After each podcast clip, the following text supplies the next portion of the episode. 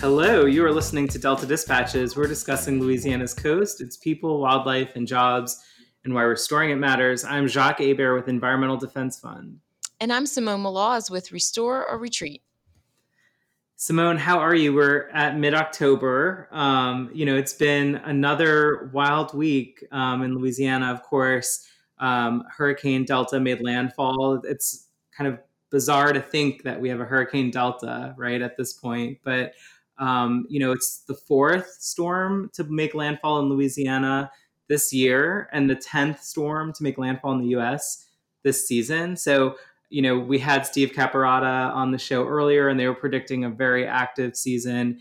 Um, I don't think this is what anyone imagined. So, our, our thoughts are certainly with the people in Southwest Louisiana who are, again, going through the worst of a hurricane, you know, while they have blue tarps on their roofs and are trying to recover from the devastation of Hurricane Laura. So, of course, this is the last thing anyone needed. Um, and, you know, we've echoed this on prior shows. Um, we had Sarah Judson on with the Community Foundation of Southwest Louisiana and others to talk about ways people can help and support um, our friends and neighbors in Southwest Louisiana who need our help right now. So um, please go to MississippiRiverDelta.org slash Laura Relief um, and we'll have organizations on there that are doing work on the ground in Southwest Louisiana, helping communities recover. And, and, we're updating it for Hurricane Delta, but it has a lot of the, the information about organizations that are doing work on the ground in Southwest Louisiana. And certainly our hearts go out, you know, to, to these, these people who this is, like I said, the last thing anyone needed, much less one storm, but now two. So um, we're hoping that we can just get through the rest of hurricane season. Let's, you know, keep the tropics really quiet. Um, but you know, it's just kind of crazy to think that here we are, you know, fourth storm making landfall in Louisiana and, and two back to back in the Lake Charles, um, Southwest Louisiana area. So certainly everyone in Cameron, Calcasieu, Vermilion parishes, et cetera, we're, we're really thinking of you right now. Yeah, definitely um, been thinking about our friends Lori Cormier and, and Claire Hebert out there um, having to to endure this yet again. It's I think we talked about it with Steve, um, but it does go to show you, Jacques, that all storms are different, right? This one had um, more water or, as opposed to wind, and so you just don't really know what you're getting. So you have to be prepared all the way around. We did have such a really great discussion with both Sarah and Corey about ways that you can help our neighbors in South Southwest Louisiana. And so, thank you for your reminder about that. I, I certainly, definitely um, appreciated talking to Sarah about you know how needs change um, over over the um, rebuilding period and so that's a nice reminder to go back and, and listen to sarah about ways that they can help their community directly um, you you took a vacation that week, uh, right? And I know I know a couple other people probably thought that they were safe from a storm.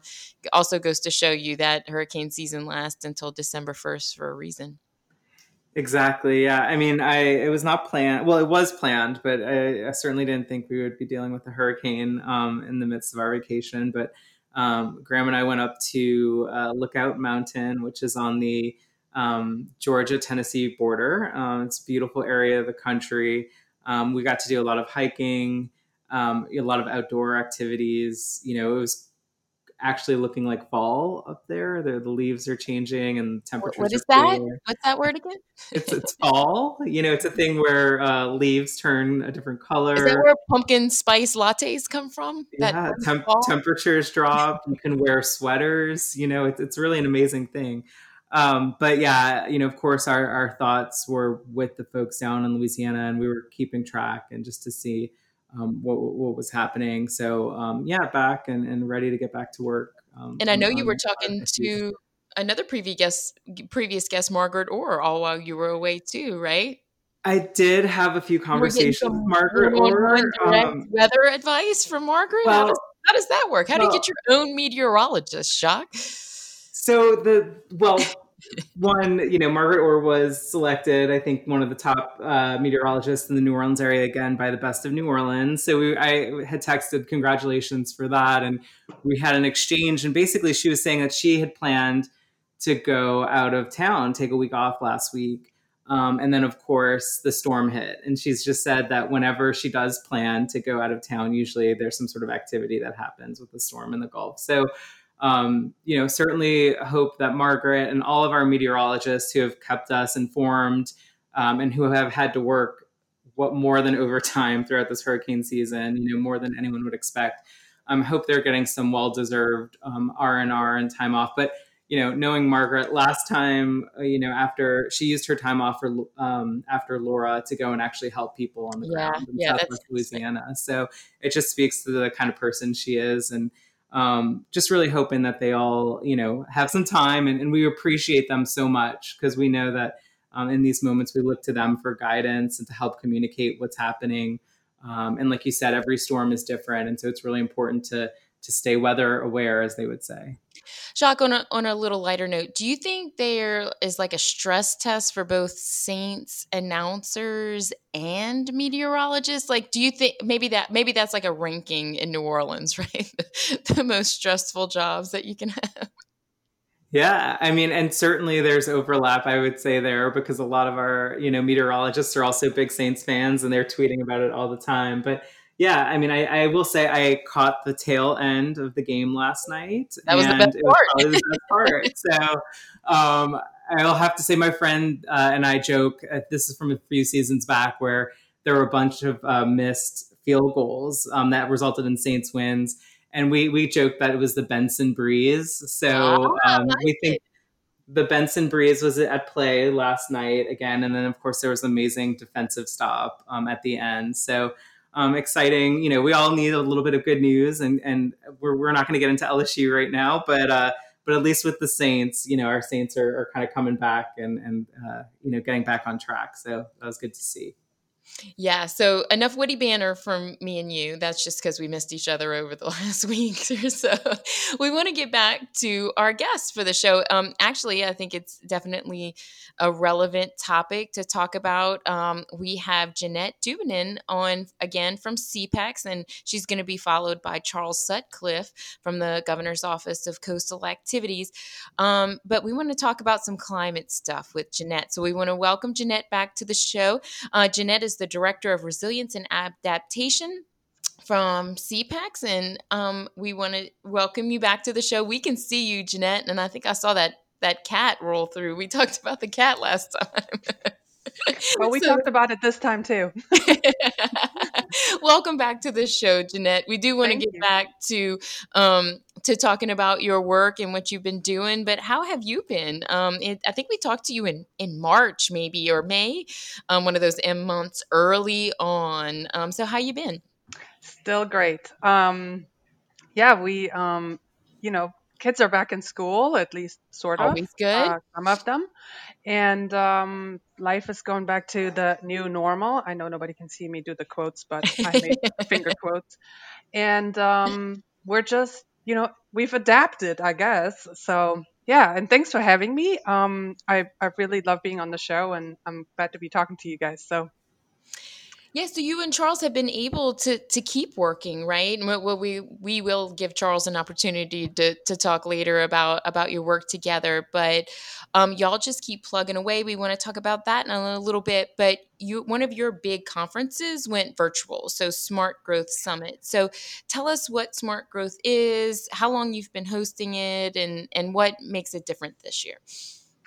Yeah, so the Smart Growth Summit is an annual conference we've been hosting since 2005. So we're on our 15th year, and this is the first year we're going all uh, online or virtual, like everybody likes to say now. And so um, instead of having a whole day of just, you know, everybody been asked to sit on their computer, we actually are stretching it out into the six sessions that we're hosting over the next six weeks. And so, again, um, this year we're looking at how climate change is affecting communities, and we're highlighting examples of adaptation, which is something we have done since probably 2012 or 13. And um, the smart growth itself is actually more about community planning, but again, um, communities are and their planning and the land they have available is so dependent on um, climate change and the environment that they're in, and so they're affected. Hey guys, can you hear this? I'm sorry. Can you? We're good. No, we, oh, we hear shoot. you. So I have like all this water going on around me, so I might have to do this over. oh no, you're you're totally good. And listen, normally I have uh, neighbors chainsawing out my window and all kinds of things. So it's just part of the ambient noise on Delta dispatches. No worries at all. So Jeanette, you all have already had two sessions, correct? And I, I, think it's so interesting the fact that you chose to kind of space it out over a few weeks. Everyone's trying to figure out like how do we do this virtual thing? How do we take conferences and make them online? Um, so yeah, how did the first two sessions go? Tell us about um, the topics that you all um, talked and some of the guests that you featured on those sessions. Yeah, so um, the the first two topics that we discussed were on um, pandemic. So uh, I, it's it's interesting because one might wonder what does a pandemic have to do with climate change and community planning, and and that is exactly what we're trying to explore. Like how are our communities built, and how does uh, climate change affect that built environment, and how is uh, public health? What role is public health playing in this, or what effects um, does the community design have on the public health, and what is the pandemic doing to all of those things? And so the first two sessions have focused on um, a history of, for instance, the pandemic. So, did you know that since the 14th century, we had 15, 15 pandemics? Um, killing millions of people around the globe. And of course, our population has only increased. So that's very interesting. Um, and then, what has been the reaction from a community design perspective to um, the spread of diseases. And we don't normally think about this anymore, but in the first session, we had explored okay, well, if we're just expanding out, you know, into into the suburbs or which is now becoming more popular again for space reasons then we're also interacting with our environment more closely and thus gets us closer to um, habitats which animals live in and as we know pandemics are more often than not caused by interactions with wildlife. And in our environment in Louisiana, where we have limited land available to develop, it's only like it's such a it, it's such a difficult um, thing to wrap your head around that I'm really glad to have people who think about this all the time at the summit talking about this um, and interacting with each other from different perspectives. And then, you know, one of the things that the pandemic has also brought up was the inequities that exist in our society and within our communities. And so the second session focused on supporting uh, Black businesses, which uh, was very thought provoking and interesting and engaging, and um, certainly brought up things that we all should be thinking about, just like climate change. And Jeanette, if people wanted to, they could go still see those sessions. They didn't miss out. No, they absolutely did not. Um, we live recorded all of our sessions, and they're available on our YouTube channel, um, CPEX, CPEX, yeah, YouTube CPEX channel. Great. Um, in your next session, which is one that we want to talk about, the session's entitled "Time to Define the New Normal." Right, air quotes. Right, right, Jeanette. Um, with Dr. Michael Oppenheimer on um, our future climate. So there, it's a panel. He's speaking. So just tell us a little bit about that's your next one coming up. Yes, absolutely. So, um, Dr. Michael Oppenheimer is the lead author of the International Panel on Climate Change um, reports that come out every so often. There's a new one coming out um, fairly soon. So, now that he's wrapped up writing that one, we were able to secure him for our next webinar on Tuesday. And um, since we're defining a new normal, we decided to have our keynote speaker aka Michael Oppenheimer, um, in the middle of the session and summits. And so he'll be talking for 45 minutes about the latest science on climate change and what that means for Louisiana. And of course, we already know a lot about how sea level rise has and will continue to impact our coast. And so we thought that it would be very um, engaging and, and again, thought provoking and uh, brain tickling a little bit um, if we put on if we ask um, a responding panel to participate in this session. So we are going to have um, Liz Williams with FFL, the Foundation for Louisiana. We're going to have Colette Pichon Battle with the Gulf Coast Center for Law and Policy, Dr. Kenny Cole with Ochsner, and Dr. Sam Bentley with LSU um, discussing and uh, the impacts of climate change from various angles specific to Louisiana and what the opportunities and challenges are. Um, so I'm really excited about that one. And then we're also going to have on Thursday, um, we're going to have another panel on climate change where we're exploring the intersection of public health, planning, the economy, and climate change. So um, that's going to be exciting. And because the, that week is all about climate change and its impact on the things I just mentioned, um, we're naming it the Climate Week of the Smart Growth Summit. So um, I hope I hope your listeners can join us for this. And Jeanette, how can how can they join you? It's it's free, right? Thanks to some some generous Absolutely. donors, you you can just register online.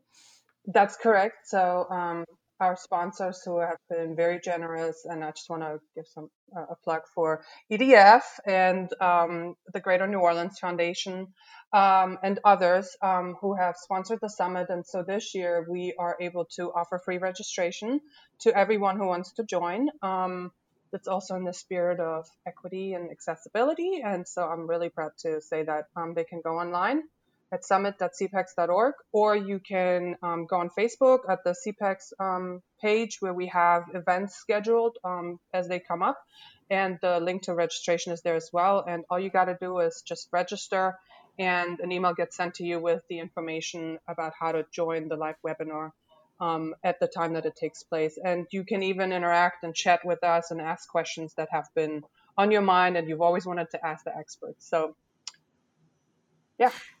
Well, it sounds great, and certainly glad to hear and support efforts towards um, accessibility and, and, making sure that these conversations um, can be heard by as many people as possible. It's certainly something that I think a lot of us has been have been thinking about as we navigate through 2020, right? And and we have pandemics and economic crises and uh, you know hurricanes and all of these things that compound existing inequities and and issues of racism and you know, um, so we've had um, Arthur Johnson on the past, and we talked about that issue at length as it relates to the Hurricane um, Katrina anniversary. But um, it's great to take us that you all are taking a step back and kind of a look at these pieces that sometimes people may look at in isolation and, and understanding how they're connected. So certainly conversations very relevant and worth having. So please go and um, register to, to participate and take part in these conversations if, if you can.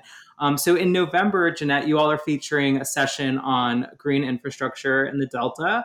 Um, it'll explore green infrastructure work, work occurring in New Orleans, um, not just the, the work itself, but um, how engagement is happening around the work. So tell us a little bit about that session and what you hope to come out of it. Yeah, so um, that session is, um, as you said, about the engagement that has been happening through um, green infrastructure, both the design of it, the location of it, and the building of it. And then, so we we really wanted to understand more about the health and psychological benefits and the community building benefits of green infrastructure. So we'll be looking at that. Um, and I can't tell you the specifics yet. Um, because we're still working on them, but I can tell you that it's going to be exciting and that we're going to have um, amazing speakers as we always do on it. You can find um, the agenda actually on our website with um, the date and the name and the speakers. Um, but again, we just want to make it. We want to make it so that you can think about it and learn from it. And one of the key aspects is that we also need to dig into what are all the benefits. So if green infrastructure is being built in one of the richest neighborhoods, then the benefit, what is the benefit to them? Is there gentrification happening? Like those are things, or if it's in a less for, um, affluent neighborhood, is does that cause gentrification, or do, does it um, increase public uh, perception of safety to, from flooding? Like those kind of things we want to discuss. And you know, gentrification through the implementation of green infrastructure, for instance, is not something that people really want to talk about. But I do believe we need to talk about this because it is important and it's so important for our society because of what we're observing now. So I, I think we need to bring these topic, topics to light and discuss them. And that's what we'll do. So so, Jeanette, remind folks one more time where they can register and to be part of this and they can see the upcoming sessions. Yeah, so again, you can go to summit.cpex.org. Uh, you can also just go to cpex.org. It's our landing page, um, the summit uh, landing page right now. And um, from there, you can register um, very easily, again, at no cost. You can find the agenda there. You can see the lineup of speakers. You can see a short bio of the speakers and what each session in detail will be talk, uh, discussing. Um, the links will be available once you register. So look for that. So, um, Jeanette, y'all always have something going on. We're going to talk to Charles next about your work there. Do you have anything else fun going on at CPEX? What? That's not enough? Um, no, of course, we always have exciting things going on. So, one of the things that we are also working on, and I was um, alluding to that a little bit, is really understanding more about how the built environment affects public health, and we're ready to put some metrics to that. Um, we have begun um, identifying how you know what the pandemic is doing to public health, and so um, anything from um, food security or rather food insecurity to um, you know rental housing crises that exist or, or even just a regular housing crisis that seems to be emerging as a result of the economic impacts uh, from the pandemic. So all of these um, are indicators of a, community well-being. And so we're in some more met- metric way um, determining that and our goal is to establish a um, healthy community design center long term and um, provide um, detailed information and analyses to people so that they can make really um, well informed decisions with hardcore data. Very interesting. Yeah. Well, um, you know, I'm not going to also let you get out of your interview without asking you a fun question. Um, so I know, I know that um, uh, that you weren't born here in Louisiana, but I know you have an opinion on this. Um, this week was, uh, or yesterday was National Gumbo Day, even though it was a high of 90 degrees outside. So, Jeanette, um, two questions. Are you a chicken and sausage or a seafood gumbo person? Sort of like them all, but you know, it's got to have that potato salad in it. Okay, that was my question, Jeanette. Because I was gonna ask, I ha- I'm almost afraid to ask people because I feel like it could sever some relationships that I have because I have such a very strong opinion on this. But the potato salad goes in the gumbo, right, Jeanette? Oh yeah, one hundred percent in the gumbo.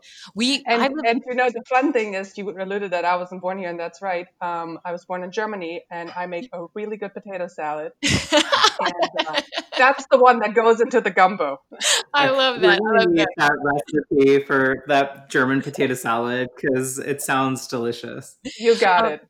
I live in a house divided. I mean, it's unbelievable that that um that people think that it doesn't go in there. Although somebody told me last week that there is a restaurant in Slidell, Louisiana that has a dish called the Irish Channel and they line up the potato salad in the middle, middle of the bowl like long ways and one side is chicken and sausage and one side is seafood gumbo. So you got to like work your way and you can't let them touch.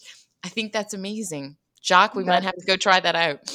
Amazing road trip to Slidell. well, thank you so much, uh, Jeanette, and and good luck with the Smart Growth Conference and, and everyone at CPEX. And please come back at any point. You're always welcome to be on the show. Thank you so much for thank having you, me. I'm glad to see y'all doing well.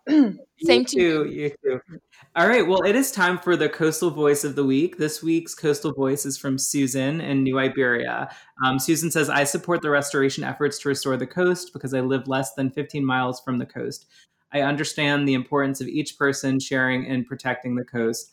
All Americans should be aware of the effect of coastal erosion. This is not just a local issue, but a total buy in of all Americans. And that is from Susan in New Iberia.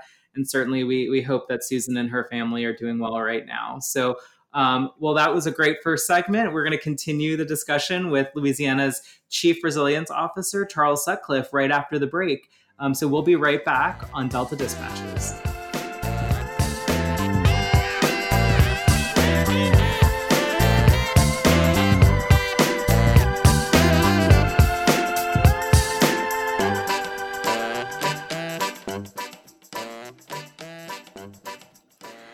Back. You're listening to Delta Dispatches. We're discussing Louisiana's coast, its people, wildlife, and jobs, and why restoring it matters. I'm Jacques Hebert with Environmental Defense Fund. And I'm Simone Maloz with Restore or Retreat. That was a great discussion with Jeanette. Yeah, I really, um, you know, appreciated her insights, and it sounds like the summit is going to be super interesting very topical and timely. So please go register, attend, um, catch up on the sessions that have that are recorded and are available on CPEX's YouTube channel. Um, and yeah, looking forward to tuning in for some of the rest of the summit. Yeah, and we're happy to have on our next guest, Charles Sutcliffe, the Chief Resilience Officer, the first Chief Resilience Officer within the Louisiana Governor's Office of Coastal Activities. Welcome back to the show, Charles. Hey, everybody. Thanks for having me on again. We're trying to give your avid listener um, friend, Chip Kline, a little run for his money. Uh, I think you're just trying to get Chip back on so that he can uh, beat my record. That's what so how have you been um, since we last talked? I mentioned to Jeanette, I think it was you know March, May, one of those things. Um, so how have you been doing? How have you girls been doing? We've been doing very well considering everything that's been going on. Um, so uh, thanks for asking. So, what has you have continued work as usual? You were working from home, you're back in the office. So, tell us you've just like I said, been working as usual. You have some pretty important work with CPEX and the state agencies, right?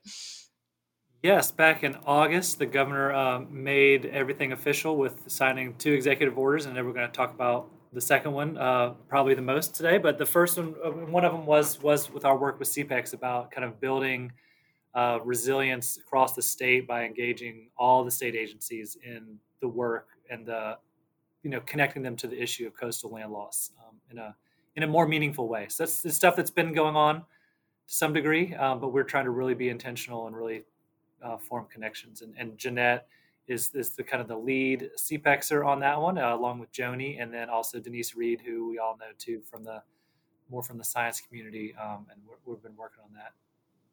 So Charles, without without talking about specific agencies, how did some of those initial conversations go? Or are they like, hey man, what, what are you talking about? Resilience, or were most receptive to the idea of incorporating resiliency into their agencies?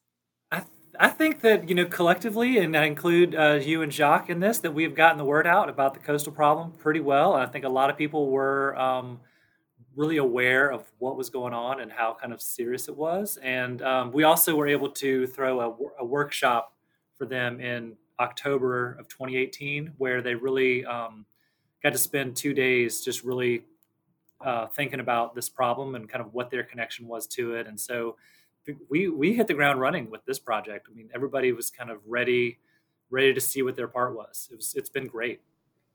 So the secretaries appointed folks from within their agencies to work with you. Is that how how you structured it at least initially? Yeah, we thought the first thing that we had to do to build resilience was to have some kind of way to coordinate ourselves. And so, you know, that's why my position exists. And then each agency, just like you said, created a special resilience coordinator. Um, it's so they're not only the point person on this project specifically, but anytime something comes up that that crosses over from CPRA land into another state agency, we know exactly who to call right away. So it's been really helpful um, just to have these just one more layer of communication uh, in place. So that's been that's been an immediate positive from this project. Yeah, that's a really good point, especially kind of the all the work that you do we were i was talking about it on an, another radio show on an interview last friday that you know you'll have this everyday work of advancing protection and restoration and resilience right? And then you know hurricane season comes up and then that's more immediate work. And so that's a very interesting and, and well said point about just increasing communication across state agencies. And so um, i'm sure that's been helpful especially during this active hurricane season. Definitely so, Charles, also part of one of the executive orders, y'all talked about standing up a climate initiatives task force. So, what's the idea behind that? And, um, you know, without naming names, um, to talk about how, you know, what that looks like. Is it balanced, industry folks? Tell us more about that. Yeah, sure. So we, you know, for a long time we have been incorporating the science of climate change into the coastal master plans and how we understand what the future might hold for the coast so that we can pick the best projects and that's been a really crucial part of our our, our process, you know, since the beginning. Um, and so what this task force does is it wants to to really put greenhouse gas emissions uh, on the front burner of this issue. So we know that um, this is an important part of the problem, and that we're not going to be able to just um, restore the coast if we don't also do something about our contributions to um, climate change, which is being fueled by the greenhouse gas emissions. So that's the that's the, the you know the, the, kind of the impetus behind this project. So it, it starts from a from a coastal perspective, um, just kind of that's that's the issue that we work on most closely. But as I'm sure your listeners know, that the, the impacts from climate change are going to be felt throughout Louisiana, throughout the country and the world. And they already are being felt um, those places. And so so while this is um, you know started at the coast, we want to have a, a big a big view of kind of where the impacts are being felt. But this task force's main job is going to be not to think about adaptation because we have a master plan for that. We have a resilience um, effort. We have a watershed initiative. Their job is going to be just to look at emissions and what what are some strategies and policies that we can put into place to kind of uh, bring them bring them down so that we can meet the goals that are established in the executive order. So you're thinking about a, a, mix of government folks, industry representatives, and community folks, right? Taking some lessons learned about outreach and engagement. It, it's going to be balanced. We uh, balanced is the word that we that we are are trying to use, and we're trying to convey that to to every side of this issue. That we we know that um, you know there, there's going to be a role for government. There's going to be a role for the private sector. There's going to be a role for in the environmental community. There's going to be a role for science. We want there to be a role for um, equity perspectives and uh, more, more community scale people. And so we've tried to structure the task force to include all those different voices but also to keep it as small as possible so that we can still have meaningful conversations and actually kind of um, you know conduct business.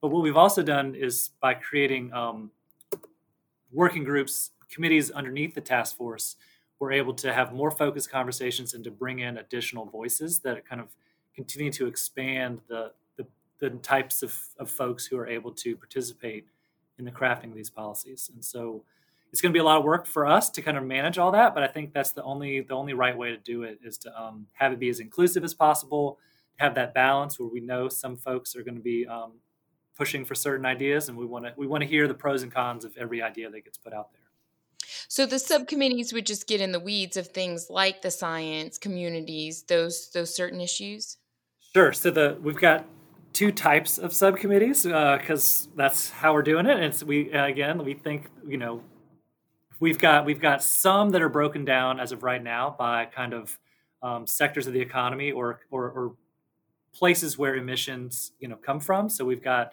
um, power production, distribution, and use um, is one. Land use, buildings, and housings is another. Transportation is, is a whole um, conversation by itself. We've put agriculture, forestry, conservation, and waste management together. We've got uh, a, a, working group just for manufacturing and industry, and we've got a whole other one for mining and oil and gas production. So those are the working groups. Um, and again, even even within those, we want to have balance. We want to have the technical experts that work at these plants or factories or, or in in that sector that actually understand what what they're doing and what's possible. But we also want to have um, you know other voices that might be more um, just might push back or might might offer a different perspective on that. And then we've also got four advisory groups, which are set up because we don't want to lose certain themes as we break into these smaller, weedier conversations. We don't want to, um, you know, we want science to be a part of every single one of those conversations. So we've got a special science advisory group that can kind of inform all those different conversations. We've got an equity advisory group that can inform all the different conversations that are happening. And then we also stood one up for legal and for finance and economic um, implications too, because we want to have those those aspects covered no matter what type of policy is being suggested, whether it's an agricultural policy or a industrial policy. We don't want to miss any of those angles. Charles, this has been fairly well received, right? Um, when when y'all made the announcement, the governor came to the CPRA board meeting. Um, it's been f- fairly well received, right? And and so your next steps would be to announce some of this information.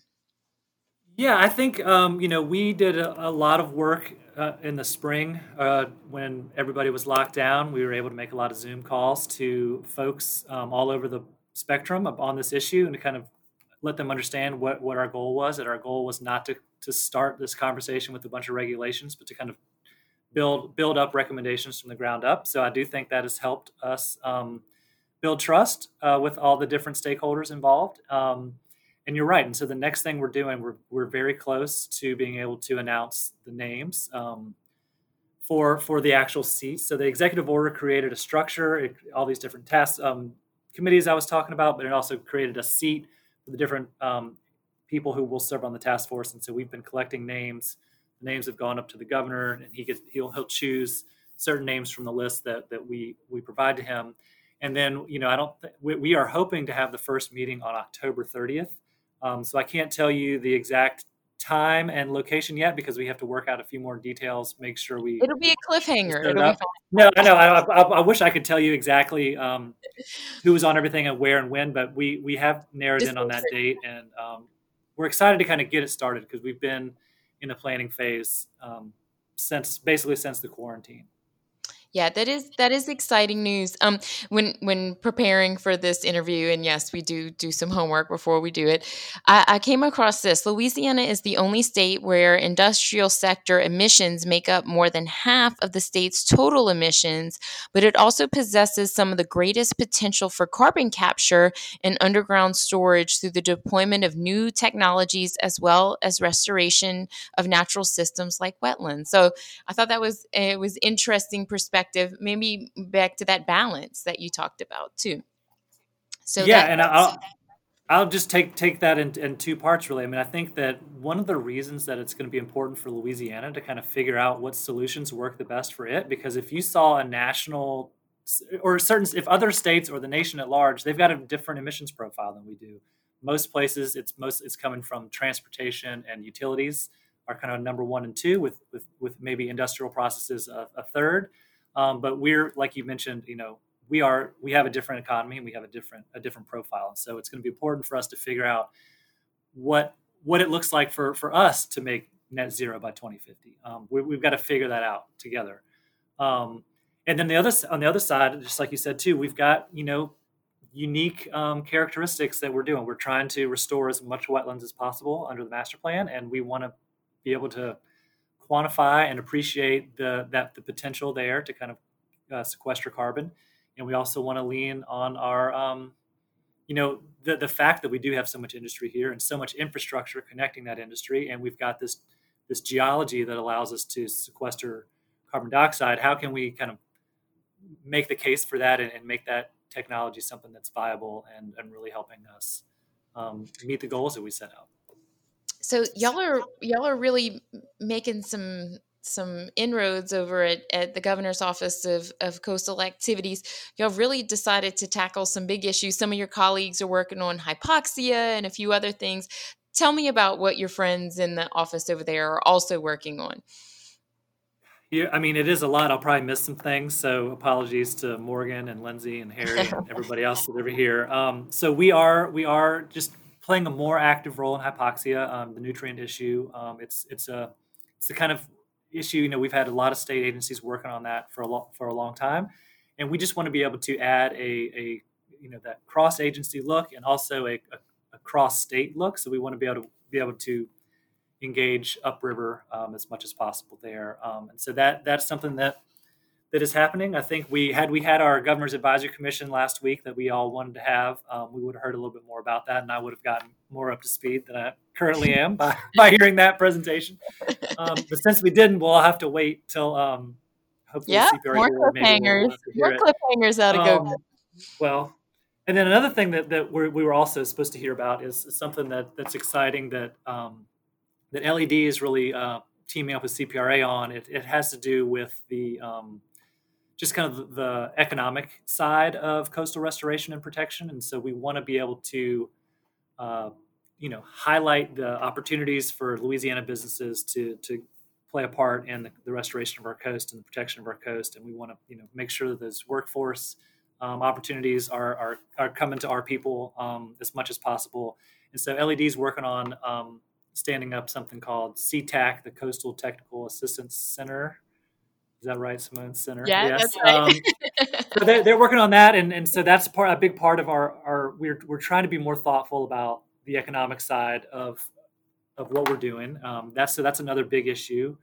Um, there's there are things afoot with with oysters and trying to um, ensure the sustainability of that industry and and working with them. There are um, what else are we working on?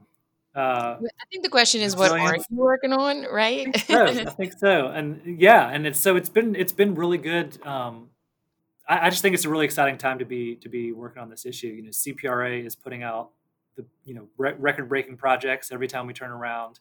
Um, in spite of all the storms we've had, um, we've been able to kind of advance on this on this policy front, and so things are things are are, are going well um, from a you know, moving the ball down the down the field point of view.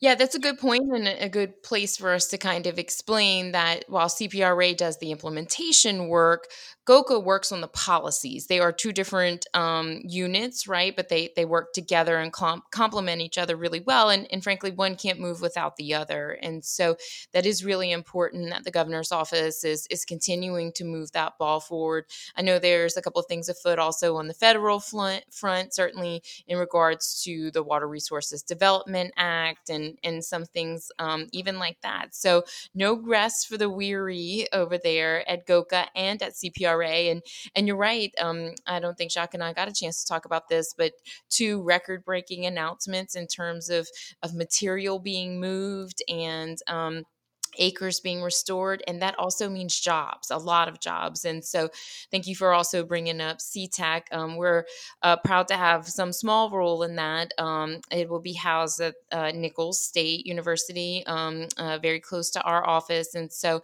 that can be another topic for another day but the idea is to better connect um, local businesses um, to all levels of that work um, whether it be local through the levee districts or through the state the corps of engineers et cetera. So um, we're excited to be engaging more on that work as well. So um, we talked a little bit about this uh, during the break, but it's time for our fun question. So, Charles, did you clarify in or out potato salad? Well, Charles, if I'm eating it, I'll eat it. I love it. I mean, I, I like it. But I, but what I was saying, my, my, my earlier point for audience is that I have to I have to do the majority of the cooking, and I often don't have time to also make potato salad. And so it's just such an easier way to go to just get the rice going in the background while you're finishing everything. So if, if if Jeanette made her potato salad, would you put it in or out? Different story. It's all, all going in. It's going in. all right, that's that's much better to hear. Um, did you plant a fall garden? I I moved into a new house, and I'm really trying to get a garden carved out, but it has not happened yet. I've got a few flowers for pollinators, but no like lettuce or much else this year. Very interesting. Very oh, interesting. Yeah. No fall vegetables from the Sutcliffes. Okay. All right. Um, I'll give you a pass, but you have to do a spring one. What else would we talk about?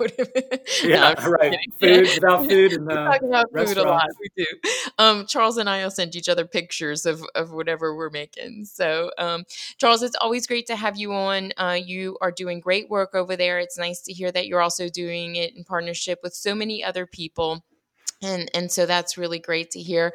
Um, I'm going to bring back my colleague uh, Jacques Hebert, who who was forced to listen to most of that interview. I'm going to let him help us close out the show. Well, thank you, Simone, uh, for driving that conversation. You know, I, I I still am a little bit on vacation mode, but I really enjoyed listening to the conversation between you and Charles, and you always do such a great job. So, and we we still love Charles even if he's an out of outside the the gumbo potato salad Charles guy. Right so, potato salad, but we still do love him. That's fine. Yes. Well, just a reminder, please go to cpex.org if you'd like to register for their Smart Growth Summit and tune in to upcoming segments. Um, and as another reminder, if you would like to help people who are in Southwest Louisiana who've been impacted by Hurricane Laura and now Hurricane Delta, you could go to MississippiRiverDelta.org slash Laura Relief, and we'll have organizations on that site that are doing work on the ground. So, um, again, our thoughts go out to everyone in Southwest Louisiana um, for a speedy recovery and that they get the support and help that they need. Definitely. So, it is time for our coastal stat of the week. And this week's coastal stat is Based on a 2015 2016 U.S. Department of Energy estimate, Louisiana is fifth among states in both total carbon emissions and emissions per capita. Louisiana's emissions come from a variety of sources, including production of oil and gas wells, the use of oil and gas as fuel and in refineries and petrochemical manufacturing and from car, truck, and ship traffic. So, um, you know, just add additional context to the conversation that um, occurred earlier. So, another great episode. We'll have more um, good conversations in the weeks and months ahead. And hopefully, next time we come back, Simone and I can report on what it's like to finally feel some fall temperatures here in Louisiana, right? Better out. exactly. Our gumbo conversation will actually be relevant at that time. Um, so we'll see y'all next week. Until then, see you later, alligators.